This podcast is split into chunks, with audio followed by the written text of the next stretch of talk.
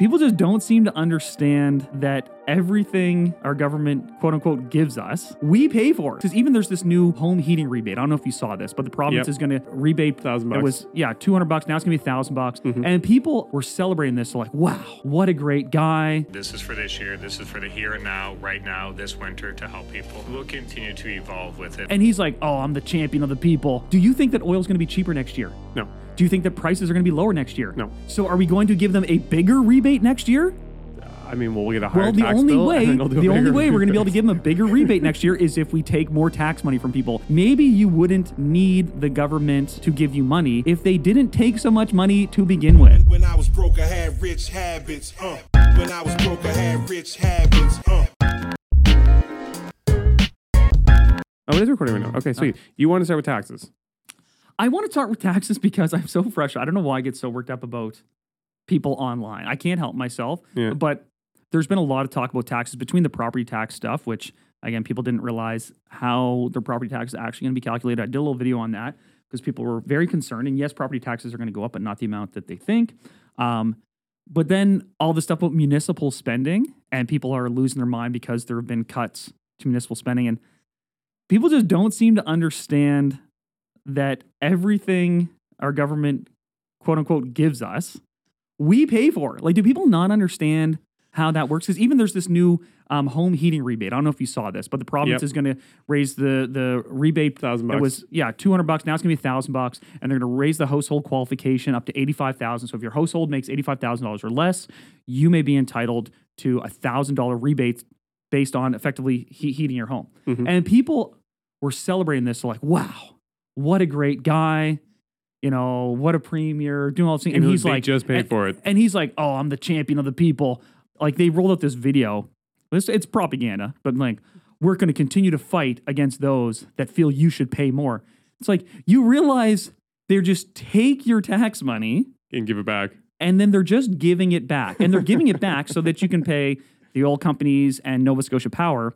Um, maybe you wouldn't need the government to give you money if they didn't take so much money to begin with. Can you blame people, though, because the way that media and the way that it's all presented and laid out for the for somebody, it's hard to not get confused and be, I guess, like, man, but have a little you know I mean? but, bit be of excited about thinking. It because the way they they propose it, they're like, look at all these amazing things that are being done, and then the tax hike is kept as a separate item, and they're don't draw the two together. Like, I find when there's tax hikes or any sort of cost going in, they don't necessarily tie it to like Tim Houston or Trudeau or like anything like that, and then when the money's coming out, they tie it back to them. Yeah, right. This is like, I just it's don't, marketing. It's like it's literally marketing on on a, on a political. It's a failure of the education system to not understand how every single thing that the governments give you at any level, from municipal to provincial to federal, is your money coming back to you. Right? Yes, you have sent the money. They collect it, they aggregate it, and they redistribute di- distribute it. Yeah. But that's all it is. It is just your money coming back. So yeah. people don't need to be high-fiving them. And my concern with that particular one, and I'm not saying it's not beneficial, and I'm not saying that people don't need it, but we could have also just not taken the tax money from them to begin with, um, and then that would be a little bit simpler of a system, and maybe they wouldn't feel as poor. But you create this further reliance on people in government because, man, do you think that oil is going to be cheaper next year? No. Do you think that prices are going to be lower next year? No. Do you think that Nova Scotia Power is going to be cheaper next year? No. So are we going to give them a bigger rebate next year? I mean, will we get a higher well, the tax only bill? Way, the only way we're going to be able to give them a bigger rebate next year is if we take more tax money from people. And how people don't understand this. Chandler's just cranky. He's not qualifying for the heating rebate this year. But everyone, welcome to the Master Keys Podcast. I'm Neal Andreino. He's really mad. Yeah. And I wore a really bright shirt today. So if you're watching Dale, this. Me say Dale. Oh my gosh, that shirt, buddy. Turn it down. Uh, I need my sunglasses. B and V, who produces the podcast, said our shirts aren't bright enough. And I was putting on my shirt this morning and I saw this hanging and I was like, all right, you know what? This is the you shirt. Should have left it in the closet. No, I'm just kidding. It's a, it's a cool shirt, man. I'm pretty fair skinned. I might catch a sunburn from that t-shirt. Yeah. um, uh, we're going to start with our usual. Okay. Yeah. Five new subscribers. Number let's one, go. Honest Abe. Honest Abe, man. Gaetien Tremblay. Gaetien. Gaetien. Merci. My Stuff Mailbox, but it's just like a logo of a mailbox. I didn't know you could have logos in your YouTube handle. Uh, K X I I C. K S. K X. Oh. Um, and Alex Forrester. All right. Thank you so, so much. We really appreciate the hey, follows. We appreciate the likes. Rafa Saoud? Yeah, agent. Oh, yeah, yeah, right on, man. Right Thanks, on. Rafa. Preach. Um, anyways, let's get started. Today, our main topic is going to be about this housing market seems to be coming back. Oh, You're getting all fired okay. up about it. You're like, yeah, yeah, multiple offers. House prices are going to the moon. Inventories are so low.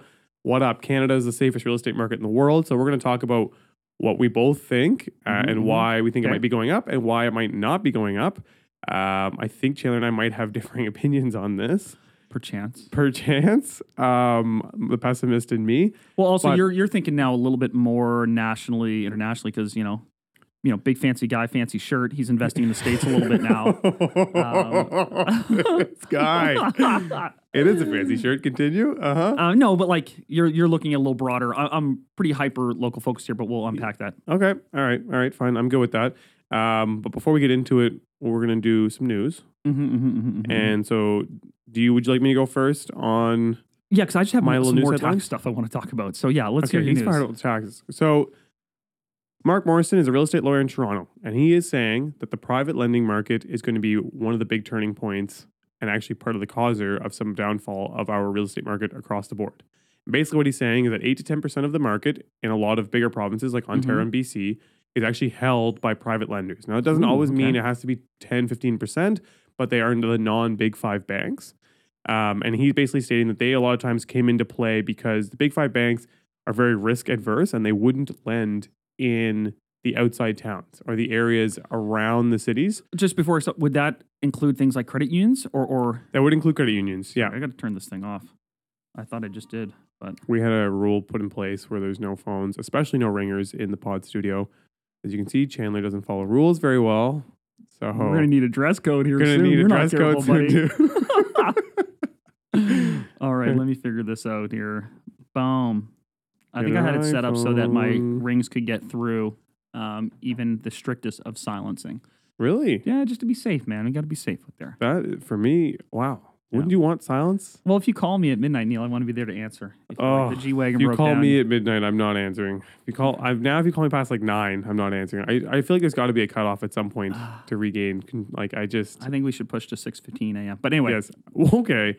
Anyways, long story short, eight to ten percent of the market was these B and below, we'll say lenders, um, and they were lending in a lot of periphery areas. And we've always talked about how like around Toronto, all the periphery areas have the highest growths. Yeah. Like twenty percent up a year, thirty percent up a year, crazy numbers.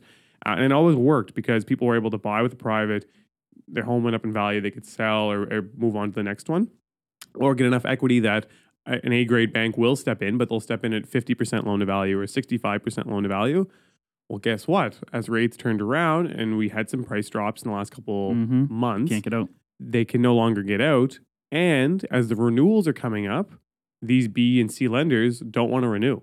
And that's something people don't think about. It's like, well, I have the mortgage of eight hundred thousand dollars. I can just keep floating that. And it's yeah. like, it's a it's a tandem thing. Both you and the bank have to agree to renew.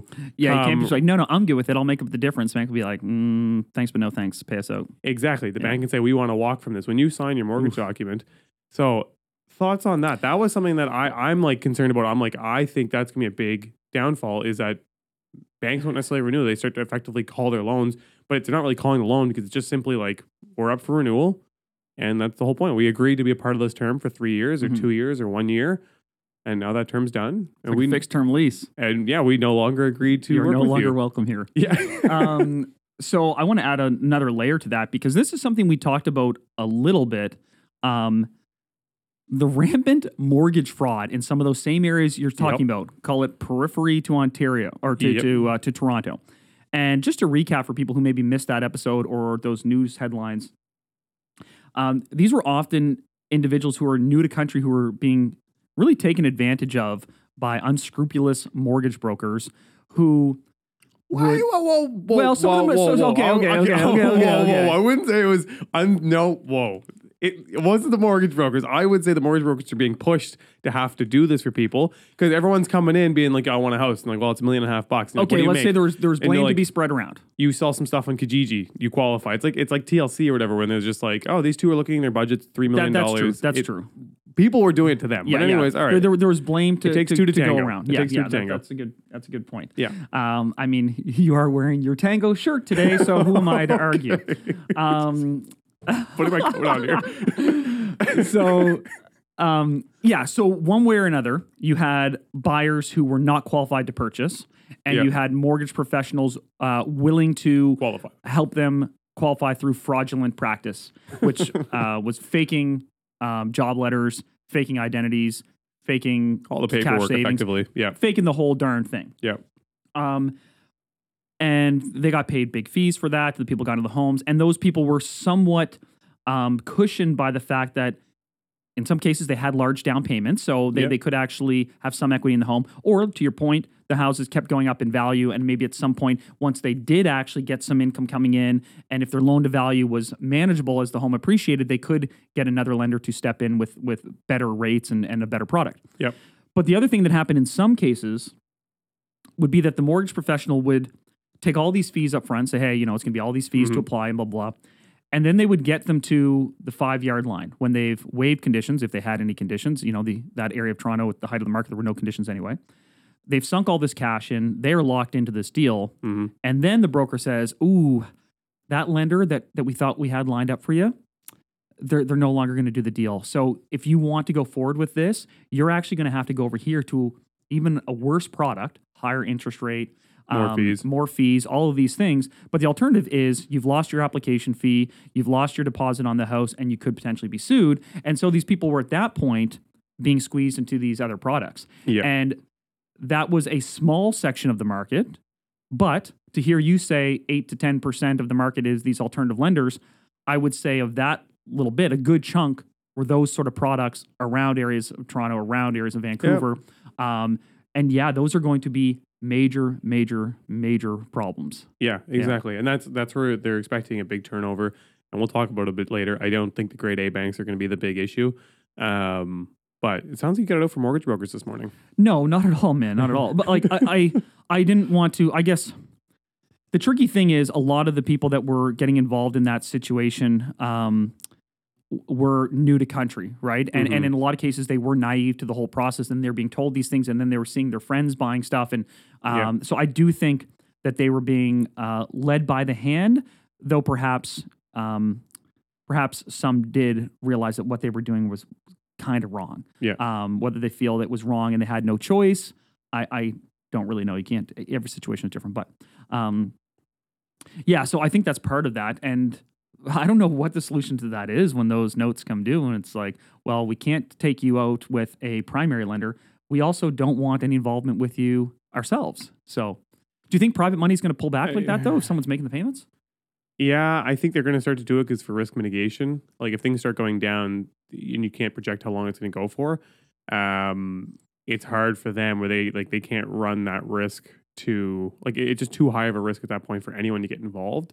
Uh, especially if they start to realize that they can't make the payments, right? Like, also, the reality of private money is that it's not like the the private lender, if you will, it's not their money in their bank account. That's what I mean. It's they owe, investors. They, owe just, they they need to convince their investors to continue to do this, and at some point, their investors might be like, "No mas." Like, and you know, this is what's going to happen: is as as all these values and people are losing money across the board, investors pull back their money, so the private lenders are going to have less money to give out. So they're really going to start trying to cut files that have any sort of elevated risk. Uh, and so I think you will see people doing that. And I think then on the flip side, you'll start seeing opportunities in better areas coming up. And the private lenders are going to want to move their money from these higher risk locations right, right. to lower risk areas, right? So I think... Well, that makes sense for yeah, sure. You will see people pulling back. Uh, and I think like, well, ha- I think what will really turn it over is delinquencies. I think delinquencies will start to rise uh, where people won't be able to make their payments because they can't just keep re-leveraging their home or doing whatever they were doing. Um, and that's going to then drive... like their their risk tolerance is going to go way down because they're now like, oh shit, we have three or four delinquent files that we don't usually have this many. So now we need to start pulling these back and like, let's get ahead of the, the bud here and be like, okay, we want to get rid of these five or ten files that we don't like. Um, so anyways, I thought that was an interesting article just to see like, that's kind of where they see the turning point. And to me, it kind of made sense. Uh, and it's the same thing kind of happened in the States, right? All the private banks, which they all are there for the most part, uh, are the ones that took the beat down when the last rate rate spike went. Yeah, and their banking system is very different. That what constitutes a private down there is more just an independent bank, where our banks are a bit more institutional. I don't know if those are the right legal words for it, but yeah, it's a very different banking system over there, or down there, I should say. Mm-hmm. Um, at some point, though, do you think that because banks make their money off of lending? That's how. Yeah. That that's and they, they are responsible to their shareholders. They want to show growth. Yep. Do you think they will be able to lend enough product at these higher rates no. to keep? So at some point, aren't they going to want the business and start going up there and trying to lend again? They're going to want the business, but it's still, again, the risk is not worth it. Like they cannot, like the bigger the bank too, the less risk tolerance they're going to have, because it's one thing to not make money. It's another thing to start losing money. Right. Right. Yeah, yeah. And so if you're putting out a bunch of delinquent files and you get stuck with a bunch of properties that aren't worth even what you have owed against them, that looks a lot worse uh, than reducing and being risk tolerant and having a full like control over your portfolio and what, what you're doing with your client's money. Yeah. Right. Like if you're, if you're yeah. running your client's money in stagnant or low, low returns, or you're running it at, at a loss, people are always going to be much happier with low, low returns than taking huge yeah, yeah. losses, right? Everyone's going to hear of a friend who lost a bunch of money in some sort of format. And they're like, well, I didn't lose any money at least, right? Like I'm, mm-hmm. I'm, I'm flat or whatever it may be. Um, there, there's going to be, I mean, this all sounds like higher banking fees. Like you're going to go into these banks and you're going to see these signs like we're evolving to ch- to serve you better. Yeah. And it's going to be like, oh, so basically now it costs more money to take cash out at the A T M. My account uh, has a new feature, but I didn't want it, but my account now costs five dollars more a month to run. So I yeah. bet you they're going to start nickel and diming. I tell you now, if you go into the branch and you see signs about how they're changing to serve you better, that means your rates are going up. Uh, your like your little fees, your transactional fees, because they make money on lending money and fees, and that's about it. But I think, again, I mean, that's going to provide an opportunity for the private banks to continue to grow. And you're already seeing that in the fact that we've had this immense amount of growth in the last few years of the private banks. And private banks, again, don't mean ten, twelve percent. It can mean a five percent, four percent. They can be C M H C insured. So they're actually undercutting the big five banks, even on a regular residential mortgage. Um, and so they're growing massively because they have way less overhead. And I think if they increase fees, you're going to see a lot more online banking systems that come into play, mm-hmm. um, especially nowadays with technology where like my generation would be super comfortable to keep their money with a bank that has no physical location. Like, yeah. I know I was just talking to my mom yesterday and she's like, I need to talk to a person when I go in and do I things with do banking. That too. Yeah. And it's like, I hate having to go there. Like, it drives me insane yeah. and I don't see any need. The only time that I physically really need to go to the bank is when I need physical cash. Yeah. When the banker needs, like, oh, we need to set up a meeting to do this. I'm like, man, can we not just do a phone call or a, yeah. a Zoom or something? Like, why do I need to go there? Oh, yeah, and bank drafts. But like, if there was a way around that, which there will be, because they'll be like, we can just mail them out like overnight. Yeah, we, we can, can just express in, courier. We can yeah. express courier a bank draft. And so like every city has one location that they, they send them out from. They might not even have a forward facing. They may not even offer that. Or they might have A T Ms that can friggin' print a bank draft. Like it, uh, yeah, I think it's going to provide an opportunity. Like again, this is, as as it's all like bad and, and gloomy, I feel like it provides a ton of opportunity for the next group of people to come in and try and make a wave out of this. Yeah. Um.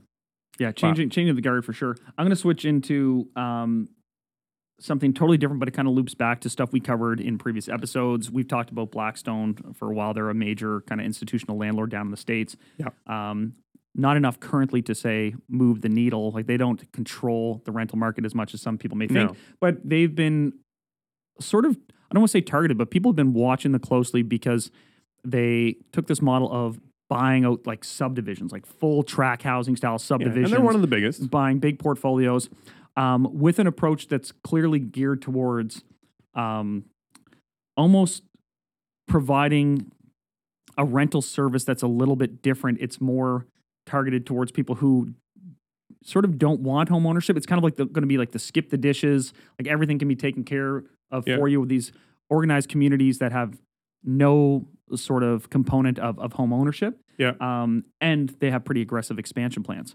But one thing that they did during COVID was actually they were really lenient. They actually went beyond the federal regulations in the States for, you know, um, that required a period of non-evictions and mm-hmm. rent holds and all these things. And they kept their non-eviction policy up longer than required. Um, they actually, they stopped charging uh, fees on credit card payments for rents. They Uh, got rid of some late fees. They allowed people to take on extra tenants. They actually did quite a few things, um, but that is stopping.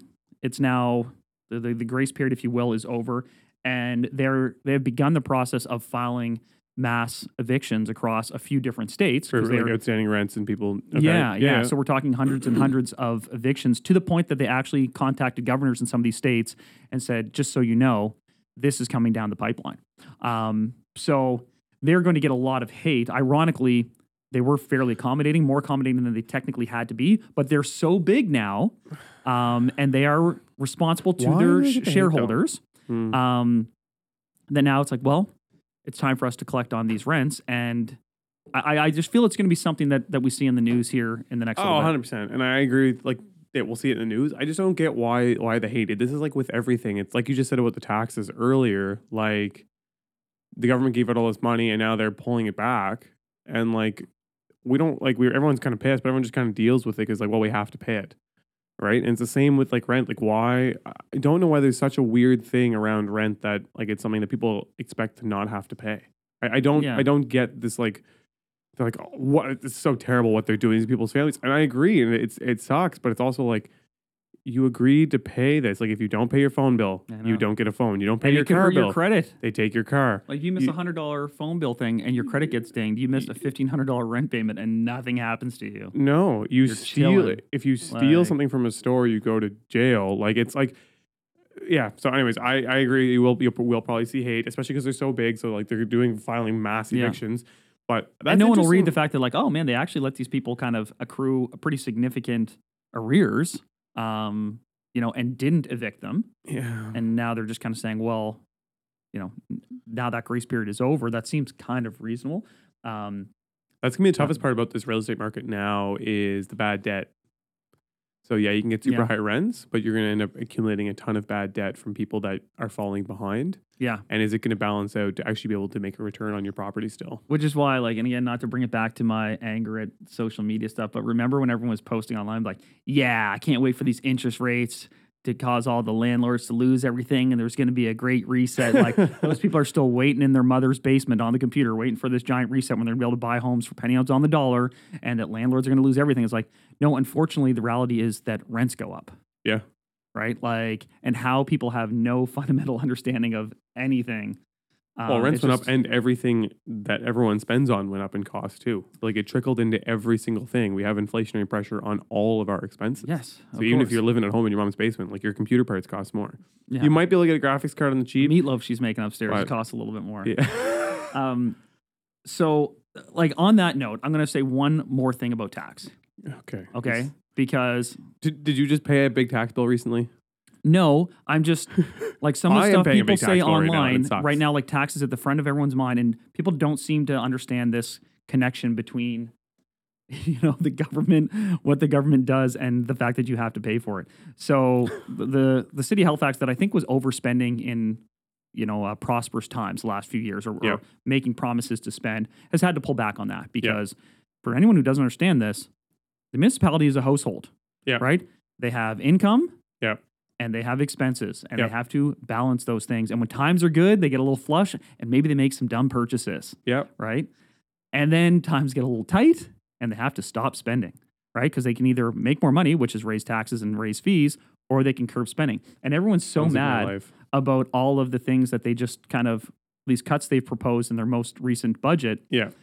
But also people were complaining when the city asked for an eight point five percent increase in, in, in property taxes. Like, people were upset at that, but now they're also upset that they get less. Like, that's kind of how it works, yeah. right? And if you don't understand that, like, there's people in the comments being like, tax the rich.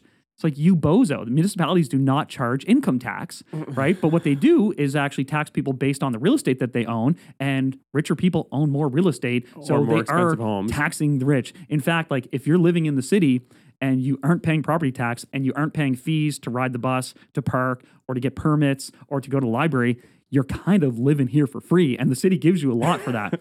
um, you indirectly pay your portion of tax by paying rent, because a portion of your rent mm-hmm. goes towards the property tax, and the pe- same people built there like, why should I have to pay my landlord's bills? It's like, you idiot, because you're part of this machine. Like, everyone pays a little bit of taxes so that you can enjoy the things in the city, right? And and people don't understand that, and it's frustrating regardless of, of how you think money should be allocated and whether or not the governments are doing an efficient job at allocating your funds. I agree with you. They are not in a lot of cases, but at least understand how this works, yeah. right?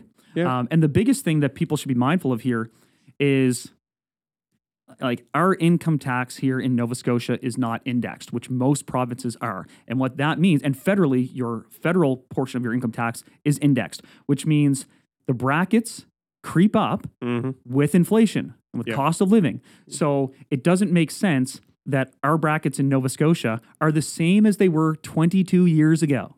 Yeah, it's massive. Right? So the idea with tax brackets is as you make a little bit more, you pay a little bit more tax because mm-hmm. you're a little well better off and and it's it's your responsibility to contribute a bit more. But someone who makes fifty thousand dollars today, right, in twenty twenty or twenty in the year two thousand, which is when our tax brackets were last updated, they were only making thirty-two grand. Like mm-hmm. adjusted for cost of living, they would make fifty-two thousand today. Mm-hmm. They're paying now way more tax on that fifty-two thousand than someone was paying on the thirty-two thousand when this was initiated, because I think our first tax bracket is something like thirty grand. Yep. You know, or or so the average person who's making in the fifty thousands pays something like three or four percent more tax than they would have if our brackets were indexed based on inflation. And that's actually going to increase more and more because this last couple of years, people have been getting raises, yep. but everything's been going up in cost. Yep. So the raises that they're getting are not keeping up with the cost of living. And yet the government of Nova Scotia refuses to change the tax brackets. So you are very literally getting poorer and they're taxing you more. Like that's what's happening. Your money goes less far despite the raises that you're get, getting. They're Plus not you're keeping paying that, more tax. And you're paying more taxes. And I don't mean like a nominal amount. Your percentage that you're paying is more than it was back in two th- the year two thousand. And no one talks about this. And everyone's just like, man, like I'm so mad at the landlords. And it's like, I just, it's so frustrating. I understand your frustration. I think it's a lack of education from people.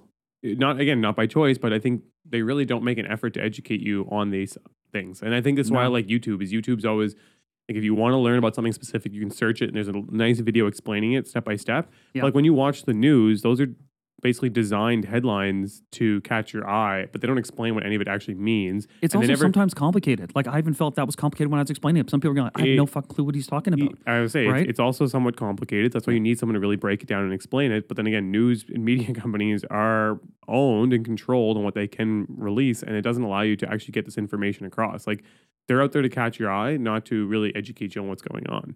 Yeah. Um, and so I think as a whole, that's a problem. But one thing you said that I really liked was, like people forget that part of their rent, a decent part of the rent goes towards property tax. Yeah. Which is paying for them to be a part of this system. But yeah. again, for you, for them, they're like, oh, you're paying your landlord's bills. And it's like, no, you're paying like your portion to get to use the road that comes to this property. Yeah. To get to use the water and sewer systems that, that come into this property that we all share.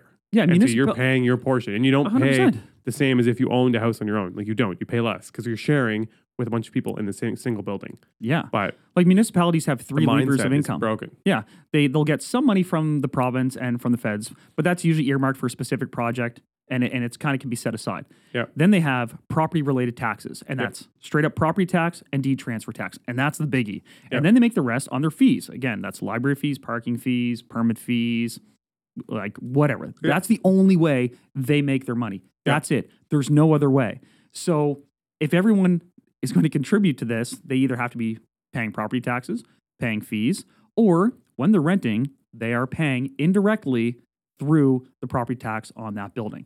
Yep. And for people to not understand that that makes sense and is actually very fair, you know, you'd have to be kind of dumb to not understand that, because we all need to pay a portion to make sure this municipality runs. Like we do have a lot of things here. Like if you want the sidewalks, you know, if you want the transit, like you're going to have to pay for it. And the one that got people all worked up is that transit rates are actually increasing uh, at the same time as they're going to be cutting some services in transit. It's like, yeah, that's unfortunately the reality of having a budget, is sometimes you have to save more money, you know, and like pay more expenses, like if you want the service. Like it, it's a hard thing, but everyone was clamoring, like, we don't want eight and a half percent tax from the municipal municipality.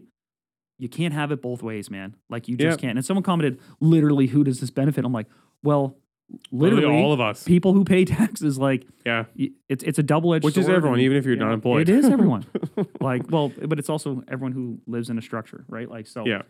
Anyway, I, I I feel like it's beating a, a dead horse, but people need to be better informed on these things because they can better um, lobby the government. Like everyone's complaining about this, that, and the other thing, and no one talks about um, you know, tax bracket creep and how we are literally getting poorer while they tax us percentagely higher. because yeah. of cost of living, and no one talks about it. It's just like a thing. We're like, okay, yeah, you know, I no, I get it, one hundred percent. It's it's frustrating as hell. I think we'll maybe try and maybe make some more clips and, and help to educate people on that. And again, that's the point of the pod, is to hopefully get that out and kind of change the mindset a little bit. Um, but you're right. In general, when someone, I think the thing is, the people who get the most upset are the ones that see people succeeding and others not. And that's where they get more hell-bent and caught up. And sometimes they forget about what's actually going on in the background that's causing uh, some of these changes. Yeah. But then um, it makes you cynical, because you have to think like, all right, the government has a vested interest in like, maybe not telling us, because, you know, the provincial uh, government gets more of this money that's because we don't know. I don't want to be a conspiracy. Don't know. I'm not. Right? I don't want to be a conspiracy guy, but I am always seem to be that down that path. And it's funny that I label it as a conspiracy when it's like, it's basically just the truth. Like it's it's not. Like it's in this blatant case, it's, if you look it's, for it's it. blatant if you if you go through and you run through the tax numbers and how those systems work, and you're like, okay, this isn't a conspiracy. This is literally what's going on. Um, the biggest conspiracy is that they're not educating people on it, but. To me, it seems like a pretty obvious thing, an easy thing to do, like implementing certain financial courses into a public education system and stuff like that. And they just did it in the States. They just implemented, I think, in the U S board, uh, or maybe not all across the U S, but they added some financial literacy courses into their high school, mandatory high school courses now. And I'm like, those few courses will literally change how everyone understands and looks at their finances. Hopefully, yeah. Like it, it'll make a massive, massive change. And I think that needs to come into play now. But I understand I you're more so not just unhappy about taxes, you're unhappy with the education uh, of people out there and understanding how taxes work and government policies and government incentives and everything that's going on. And like you said, everyone likes to point the finger. And I feel like the government's part of the reason that landlords take a lot of heat, because they tend to kind of just push it over and be like, oh, oh they're not totally. so good. And they slap these laws in and that go against landlords, which then basically qualifies in somebody's head that, yeah, landlords are doing the wrong thing because government's having to intervene. Yeah, like surely government knows what the problem is. And so uh, they couldn't possibly be just distracting us by blaming these people when the fact is they haven't built any public housing of significance in forty years. Like that couldn't possibly be the issue. But, yeah. This guy is so fired up. Fired up. Now, we want to switch into our topic on what the hell's happening with this market, because yeah, it seems first, like it's going up. But before we yeah. do that, we got to do our key player of the week. Yeah. And we shouted them out on our Master Keys story, but it's Lattes and Leases. Yeah. Solely. She is twenty-five and she now has thirty-three units, and she bought them over the last two and a half years. Yeah. Um, she has an awesome I G. She's been teaching people on how to invest. She's been going over all of her different B R R R R models. Um, she's an inspiration for us because she has grown uh, her business and her, her social media presence very, very quickly. And I think for a lot of people, she's very relatable because she started at a young age of twenty-two. Exactly. I think that's the, the key thing. Like on and, a couple friends, what I think is interesting about her is, one, that she's so young. And from the outset, she was just very transparent about what she's doing. She's like, I'm twenty-two. I, you know, I work my job over here. I think she's from California, San Francisco Bay Area. Yeah. And then she started, you know, Investing basically B R R R R model and yep. sharing her experiences with a community that just grew and grew and grew, and then was able to quit her job pretty quickly in. And she also does a lot of stuff between states, which is so interesting. And I don't think we have that nearly as much in Canada because, you know, geographically we're just way more spread out, but it's amazing how easy it is for her to purchase out of state and, you know, really be able to target lifts because certain areas just have way better lifts and they're much closer than we are here. My favorite part is that she bought them for so cheap. Like I, I just clicked on hers, but she just bought this one for seventy thousand dollars. Like what she the? went after cheap properties. A lot of people feel like there's this massive barrier to entry, but she's going into small towns and going to ex- auxiliary areas or just outside the city and finding these really dilapidated, older, smaller properties. Uh, and you can still make a return, right? You got to run your numbers, and she always does, and she posts them. Uh, so again, shout out to her. She's doing great. Hopefully maybe we can get her on the pod.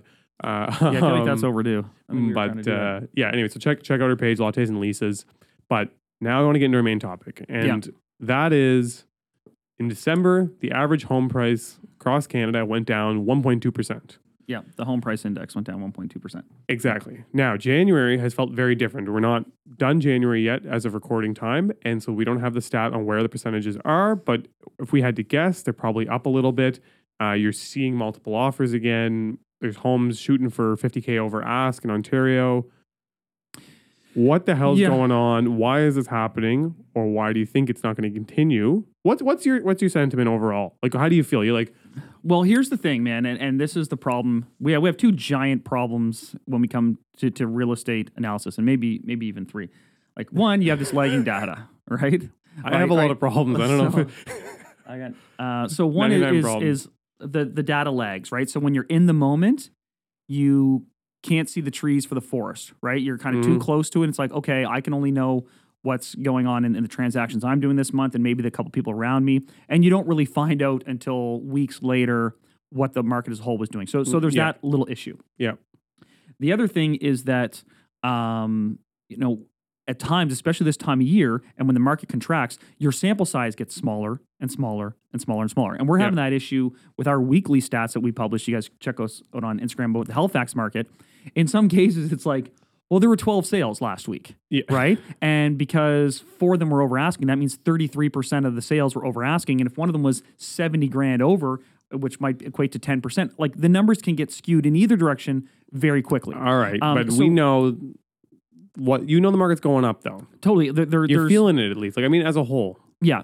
And, and it's not up from the peak of the market. It's no. up from Q four of last year. Yeah. And I maintain that I really feel that Q four of last year will be looked at as having been a great opportunity to buy. Like, I even think of some deals for clients that we got in Q four of last year where it's like, oh yeah, I'm looking around now. There's no inventory. If that home was on the market now, it would actually probably trade for like thirty grand more. Like, I'm seeing that so, in a matter of two months. So your feeling is that we're going to, this is going to be a leveling point, and then in the future, we're going to have sustained growth again.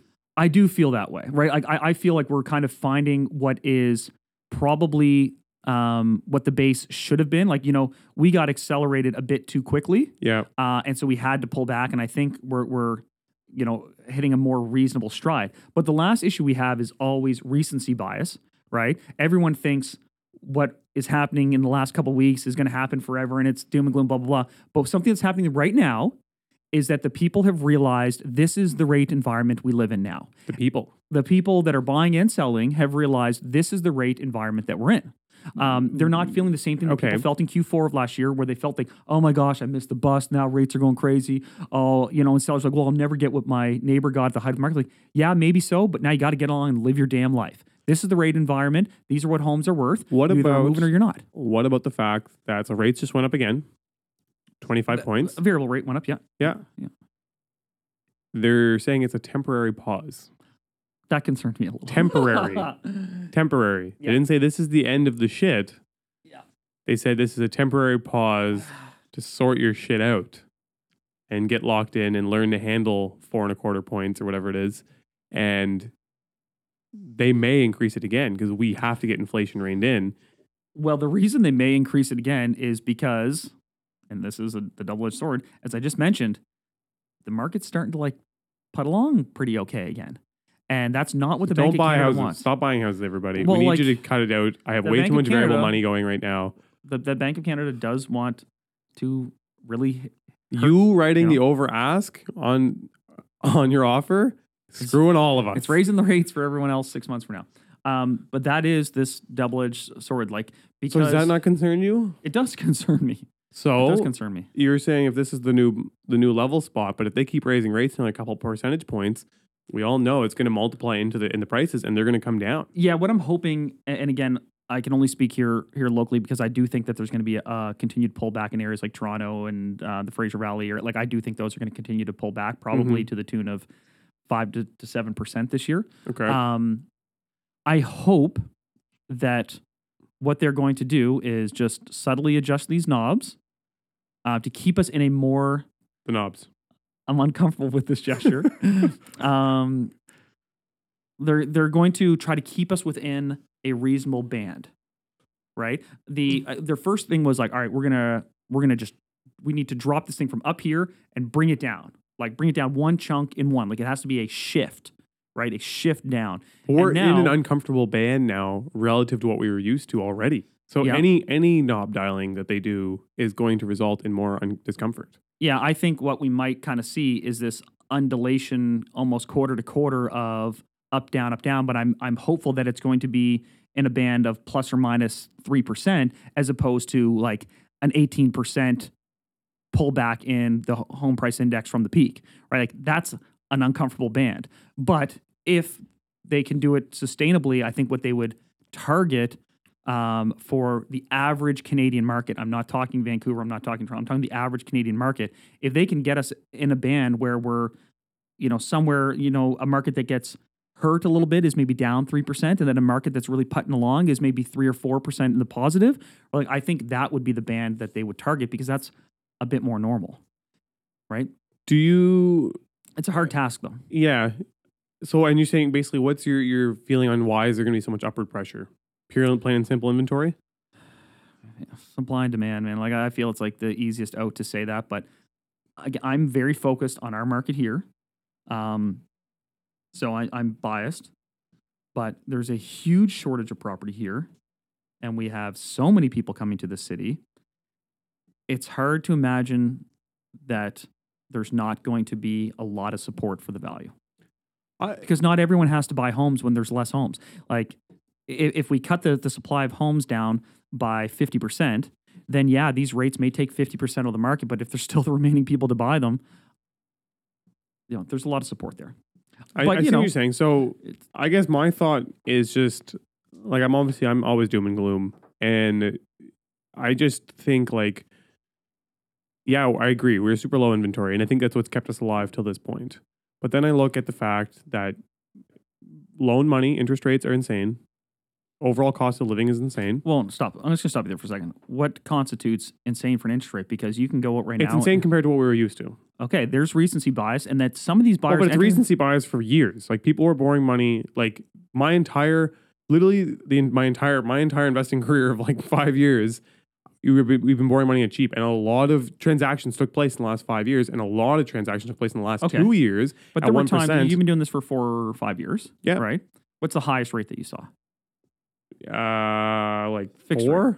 yeah, four and a quarter. So four and a quarter, and now we're at like five and a quarter. Like, that's not insane. No, but the thing is, a lot of mortgages turned over in the last two years. A good percentage of them, because people even forced them to turn them over, even if they weren't up for renewal. So mm-hmm. they dropped their rates a ton, uh, and now you're seeing this climb back up, and a ton of people renewed at variable, and so a big percentage of the market turned over to that. Right? I understand in the course of history, it's not.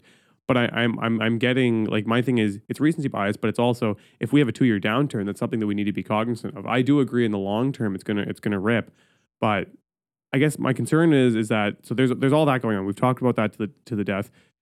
I totally agree that we have low inventory, um, but it's like, if the banks will just will not lend to you on that property, it's just not going to sell for that much money. It is just mm-hmm. not that many people rolling around with that much cash that are going to buy it. It doesn't matter. Even if the inventory is so low, I say this about rent too. I'm like, even if there's just no units available, you can't just charge three thousand dollars because no one just can't buy yeah, it. Right? No, it's like, I, it's I like when you mean. Look at like the Great Depressions when people were like, a loaf of bread was one thousand dollars and physically nobody could buy it. So the loaf of bread just sat there. Even though everybody was dying of starvation, right. no one could, it, it's the same but thing. But what have you like, seen for like, th- there's going to be a shift obviously to more people taking fixed products. Um, I, well, the next thing I think is going to be a problem is that there's not going to be the capital available to do it because... Again, when you look at, again, people aren't really paying attention, but monetary supply is shrinking quickly, right? When rates go up, money starts getting pulled back in. The C R A, the I R S are going nuts to pull money back in. All the tax hikes, more money going in. Everything is pulling money out of the system as fast as they can. On top of that, with the rate hikes, the market's pulled back. So that's eliminated trillions of dollars of value. The real estate market pulled back. That eliminated hundreds of billions of dollars of value overnight. And so all this free cash and net worth that people had is disappearing. Mm-hmm. Right, people don't carry like tons of yeah. cash. It's not like everyone's just like, yeah, I got ten million dollars. Well, this in cash is exactly how this is supposed to work. All their right? investments went down, so now instead of having ten million in investments and net worth, it's now seven and a half million.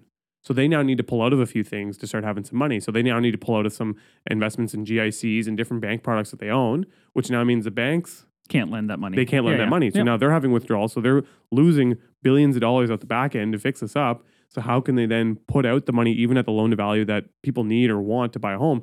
And so in result, on top of it, you're going to have this like impact that's like, yeah, we just can only give you six hundred K on that house. And so the person buying it's like, well, I was going to buy it for eight hundred, but they can only give me six hundred. So I'm only, I can only do seven hundred now as a price. And right. Plain but if, and simple. If, if the volume of transactions contracts almost at the same rate as, you know, assets that the bank can lend against kind of, that should wash to some degree. That's right? The one thing I guess in Canada is there's a lot of equity and a lot of people who own their home that's free and clear. And there's a lot of older generation that owns their home and they're just not going to make a move. They're not going to move at all. But I do think there's a large population of younger people that are going to make a change. And it's going to be like, you look at the neighborhoods here, the ones that have been built in the last three, four years, those are predominantly young families. And now a lot of them probably took variable product. Oh yeah, for sure. And so they're all going to be in a position where they need to get out of that house. And now the bank's not going to lend at that that new like that new valuation. Like those, we saw it here. We're in brand new neighborhoods. We're selling at three to four hundred grand uh, in twenty nineteen, twenty twenty. By twenty twenty-one, twenty twenty-two, they're going for six to seven hundred thousand dollars. They basically doubled yep. in prices on their homes. And now these people may they have re- equity, likely yeah. tapped yeah. in that equity, because when you drive to those neighborhoods, they all have pools, fancy backyards, brand new cars. Yeah, they do. Yeah, like, it's all guys wearing a shirt like that. Yeah, you know. Hey, Poppy. I, I, I bought this on a on a refi on an apartment building. No, so um, I actually got this at Value Village. Not Value Village. Um, Winners. I Winners. do really like the shirt. I'm Thank just you. Thank you. Yeah. I'm just getting ready for my vacation this weekend. It's uh, I'm going to Montreal though, and it's snowing, so it's probably the wrong shirt to wear. Yeah. But anyways, um, so you have all these people now that have tapped into that. Most people didn't just leave the money in their home.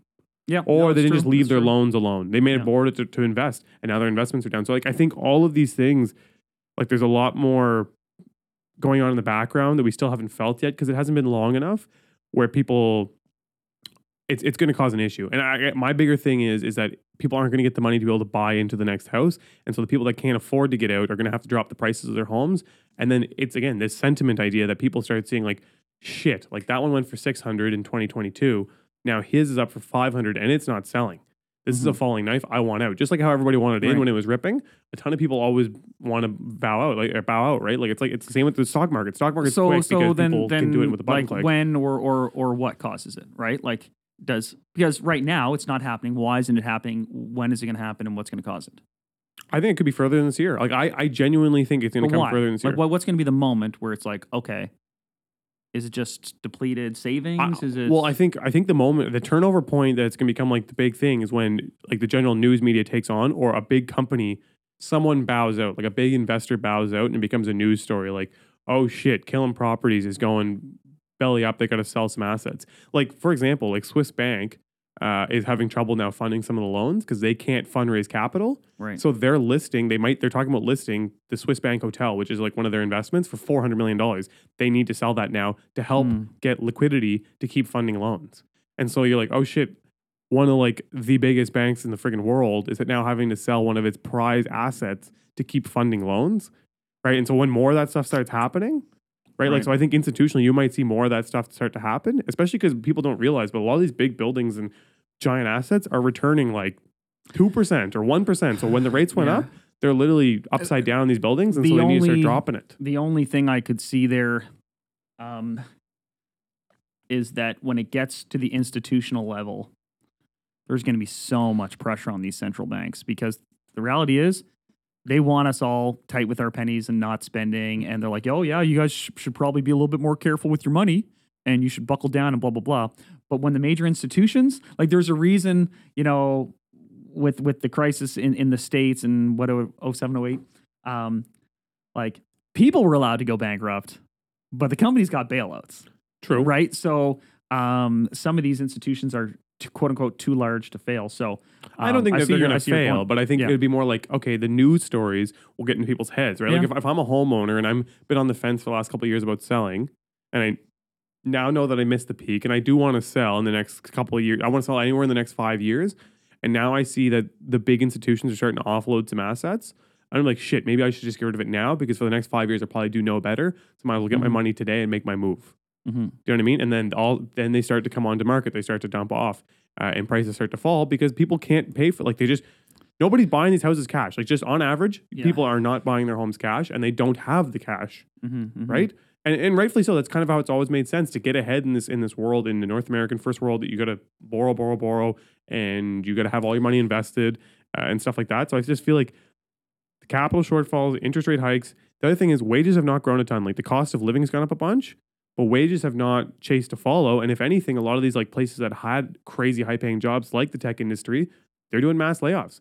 Like that was the way to make a ton of money now, is you get your comp, comp sci degree, you go make two hundred grand a year right out of school. There's a thousand job options. You can go to the coolest place. You can drink kombuchas and fucking wear funny hats and make a bunch of money. Yeah. And now those are all just getting cut. And so it's like, shit, man. Like, yeah, I understand we still have an inventory crisis, especially in Canada, even more heightened in Atlantic Canada. But I'm like, the, for me, the tipping point might be if they ever cut the immigration targets. Because they're going to be like, you That's know what? Coming, Everything's man. super expensive. That's coming. Every year, the the the, inter- the the rents keep going up. We have rent caps everywhere. But guess what? It's everyone's going to say, we have four immigrants renting a two-bedroom apartment to make it work. And that's why they're willing to pay two grand a month. So if, you know what they're going to finally cut? Immigration. And then, then it's going to be like, oh, shit. Now if shit hit the fan. So this is a, a total digression, but um, I had dinner with someone who works kind of frontline in the uh, immigration. Um, I don't want to say industry, but in that in that world, like yeah, very frontline, um, and very much the not the recruitment side, not the um, not the promotional side, but the these folks are here now, and we need you to take care of them and set them yep. up. And it was something like, the federal government is spending five hundred thousand dollars a day on hotel stays for immigrants. Yeah, so tell me tell me they're not going to cut this. Everything's getting beat down. They're running out of money. There's no money coming in. They're raising taxes. People are going to be like, holy shit, we're spending a million, well, five hundred thousand dollars a day. So we're spending fifteen million dollars a month. That's yeah, two hundred. And, and that's listen, two hundred million dollars I, I, a I year. Can't, I can't verify that number, and I'd love to kind of, uh, I wasn't expecting to talk about it here today, so I, I didn't look into it. But that's someone who is very knowledgeable on, on the front line, and, and it doesn't sound unreasonable. No, when you think of the numbers and you know what these hotel accommodations and the sports staff uh, associated with it I, would I be. would feel that. Imagine you um, live in Canada and you're seeing and all the all the wage subsidies that they provide to people moving here, which I think is great because they want to incentivize people to come here. But you're living here and you're like, man, you guys are raising my taxes. You guys can't provide me the services that I need. I can't get into the hospital. Meanwhile, you're paying this guy fifty thousand dollars to come here to make this line bigger, and you're not helping me who's been in this country for thirty years. Yeah, I know. It's going to be a very interesting topic at the next federal election, because this is the other reason they're going to claw as much money as they can right now. Every C E R B, oh, you got two thousand bucks for C E R B, we're going to try to get that back. They're going to get all, because then they're going to announce a bunch of spending to help everyone out right when it's time for the election, which, again, to bring us full circle back to the start of the episode, is your own damn money. It's your own damn money. Like, they're just repackaging it and selling it back to you, you know, to buy your votes. All right. Actually, like, but so. So to summarize, though, where do you think, what's going on? What do you think this is a, now after we've kind of bitched a little bit, do you think this is a temporary blip in the market? Do you expect this to kind of run for a bit? Are you still in the thought that twenty twenty-four rates are going to pull back after they said it's a temporary rate hike? Um, well, I think short term, like next next three months, the market's going to be strong here. Good spring. Uh, it, it just it just is going to be a good spring. I, I see yeah. no other way around it. I mean, you could drop, if you dropped like fifty homes on the market today across the city, you know, they'd all be gobbled up, but you might yep. see that that take a bit of the demand out there, but that's just not happening, unfortunately. There's not that much supply. So I think it is going to be a good spring. Yeah. Um, I think that the um, pinch that you're talking about is going to be dragged out longer than you might think. That's why I was asking, like, mm-hmm. what's going to be that tipping point? Because it's so individual. It depends on when someone renewed. It depends on what's going on in their life, right? Like, it depends on what else they're going to cut from their life. You know, it's hard to know when that shoe is going to drop, um, or if it even will, because... And people are running out of money. People are running out of money. The, the average person is not having a ton of cash sitting around. Like, I believe it, man. Car, I believe like you it. Look at car prices, they're flying down. Like, they're, because people are dropping, like they're returning their vehicles. Like, people just cannot make these payments. And I know, like, having a small staff, chatting with them and chatting with the guys on site, like... They're like, man, I don't, I've never felt this poor. I haven't felt this poor since I was like a teenager. Like, it, like I just and yet, don't. They've have, never been taxed more. Yeah, well, and I know a lot of it's going to taxes, well, and they're, yeah. they're not, they're not sitting there blaming anybody specifically. They're just more like, this is insanity. Like I'm, yeah, yeah. These a lot of these people just like they're not trying to do anything to like take over the world. They just want to enjoy themselves and be happy, and they go to work, they get their pay, and they can then live normally. They don't need to like be getting anything fancy. They need, but they, even that, they're struggling. Are they homeowners? Like, this is insane. Muslims? Some are, some, some aren't. Are, some are, like some I know, are. like yeah, I have guys that are. I have guys that work for me that are, own their homes free and clear, um, but like the bills on a monthly basis are still out of this world. Mm-hmm. Like it's it's there's going to be a real um, there's going to be a two pronged rage and a two prong um, sense of um, I don't want to say impoverishment or like or tightness. Like the homeowners getting it on one side through their payments and whatever. And then people who don't own property, but are constantly looking that further and further out of reach because their savings are depleted. So it'll be interesting to see how those kind of... There's always parallel. This idea, and I mean, it kind of already happens, but I don't know that our, our markets in Canada especially are strong enough for this to take place. But like you're saying, you have the division where there's like those who own and those who don't. And we already mm-hmm. kind of have that division, but it's not as prevalent as we... as as we think maybe, or like it, it's people always seem to be able to get ahead still to the point where at some point in their life they're able to buy a home if they really, really want to. Yeah. Um, but places again like Ontario and B C, that's not always the case. And I think it's getting across the board now in Canada where almost everywhere is in that situation where they're not going to be able to do it. Surprisingly, I mean, not surprisingly, but the main two places I think you'll always be able to do it, or I'll have a longer likelihood of being able to do it. New Brunswick. Alberta. New Brunswick. Alberta and Quebec. I would say oh, those right. are two places because... Well, New Brunswick Quebec is has, the most affordable place to live right now. But yeah, I think Quebec has really affordable housing across the board, in, even in their cities like Montreal. And Alberta has also decently priced real estate, uh, but with very high incomes. Um, and Quebec has also like the lower taxes and a lot of things that can aid you in getting into a home. Um, but I always so wonder... Does Alberta. And so does Alberta. So like, great, these places have lower taxes, and sure enough, you can live for cheaper. You actually make more money. Like everything wins. The average salaries are higher. There's more corporations there. There's more industry there. Kind of shows but proof of concept like, that like... Think of the two provinces that probably get villainized most. Alberta and Quebec. Federally.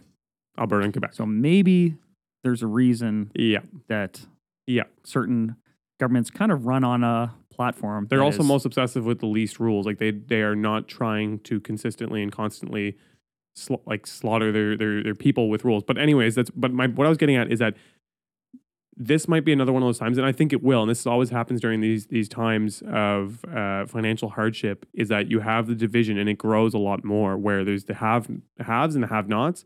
And I think in this case, it will be owning real estate and owning homes. And oh, I, th- totally. I think I, I'm just like, will it get to a stage where an entire segment of like home ownership, like that's just like a certain class of people effectively, and you'll have a huge majority of people now that are going to start just rent for their entire life. Well, and in here to extend that conversation further is like, this is exactly why you see that like private property law used to be one of the strongest laws there is. Yeah. Right. And in some regions, rental law effectively is like your rental rights are catching up to your private property rights. Yep. There's a reason that in, I think it was in San Francisco, someone had to pay like hundreds of thousands of dollars to get a tenant. I was going to say, someone in San Francisco so paid ra- seven hundred fifty thousand dollars or something, yeah. I think it was. And so that's effectively the price of a home. So who who has more rights to that property? Yeah. Right? So, um, all right. Well, that's Anyways, uh, always that's, great talking that's a wrap. to you, Neal. I gotta, uh, I gotta run. Uh, I think as a whole, in summary, let's finalize here. In summary, in you feel that this is going to be a good spring. Oh, yeah, I think this is going to be a good spring. I think the next three months Year is, is definitely going to be strong. Years whole, I, I feel more optimistic than you. I think we're going to operate in a in a neutral in a in a tighter band that's going to be relatively neutral. It might be kind of what the market should be, which is two to three percent a year. I, I'm worried that not worried. I, I feel we might be a little bit more than that. Um, but I also don't think Bank of Canada looks at us as, at all. And the reality nope. is, I think Toronto and Vancouver Uh, will still struggle a bit in the periphery, and that'll hopefully be enough to keep those Bank of Canada rates steady. Okay. Uh, but they're basically sending a message like, don't you guys get carried away in Toronto and Vancouver. Don't you get carried away, or else we're going to turn this knob more. But they don't care about us, man. They don't care. So we could go up seven percent. If the rest of the country's down, they won't do anything. And you think immigration might get cut? I think Reduced. that we are going to come towards a couple election cycles here where that conversation is going to be had. And it's interesting because... Um, when that conversation was raised at the last federal election, you were deemed anti-Canadian, maybe even racist, if you said, we should maybe not have as many immigrants here. And you and I are both pro-immigration, yep. but that was the way it was presented. Yep. And I think that narrative is going to change a little bit because, one, you know, do we have the resources? Do we have the systems in place for them? Mm-hmm. And two, are we being fair to them if we bring them over here and we treat them like this? I don't think yep. we are. Yep. Right? We are not delivering on our promises. We're not delivering on who we like to think we are as a country when you bring these people over and you exploit them and you don't give them any quality of life in a lot of cases. Like it is, it is tough out there. It is tough out there. All in, in summary for me, I would say I'm with you that we'll have a strong spring. I think the turning point will be, uh, so like you said, political movement combined with potential further interest rate hikes later in the year, combined with large institutional, whether it be banks, investment funds, other companies starting to like fall apart. Like we'll start to have some companies that do go bankrupt. We'll have some companies that start to drop off assets. And I think with that mixed with another rate hike and some political turmoil, I think it'll combine to create some issues. Again, I, I don't think it's going to be across the board. I think great locations will still stand up. Uh, I think it'll be auxiliary markets in places, places that didn't really make sense.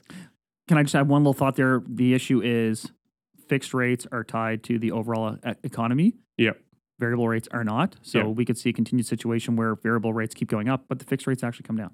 Yeah. Yeah, exactly. one hundred percent. Right. But All right. All Thanks, right. guys. Pleasure as always. Don't forget, like, follow, subscribe, all that stuff. Questions down Send below. Send us your questions if you got one. Also, uh, someone asked before, if you're actually still listening to this point, if you have a key player of the week that you want to send in to us, let us know, yeah. and we will gladly shout them out. Um, yeah, we're always looking for, for new people. So yeah. Love hearing about your successes. Thanks, guys. Thanks so much for watching the episode. I hope you enjoyed it. If you did, press like. Don't forget to subscribe. But also check us out on Instagram and TikTok. You can find all the links below. Thanks again for checking us out.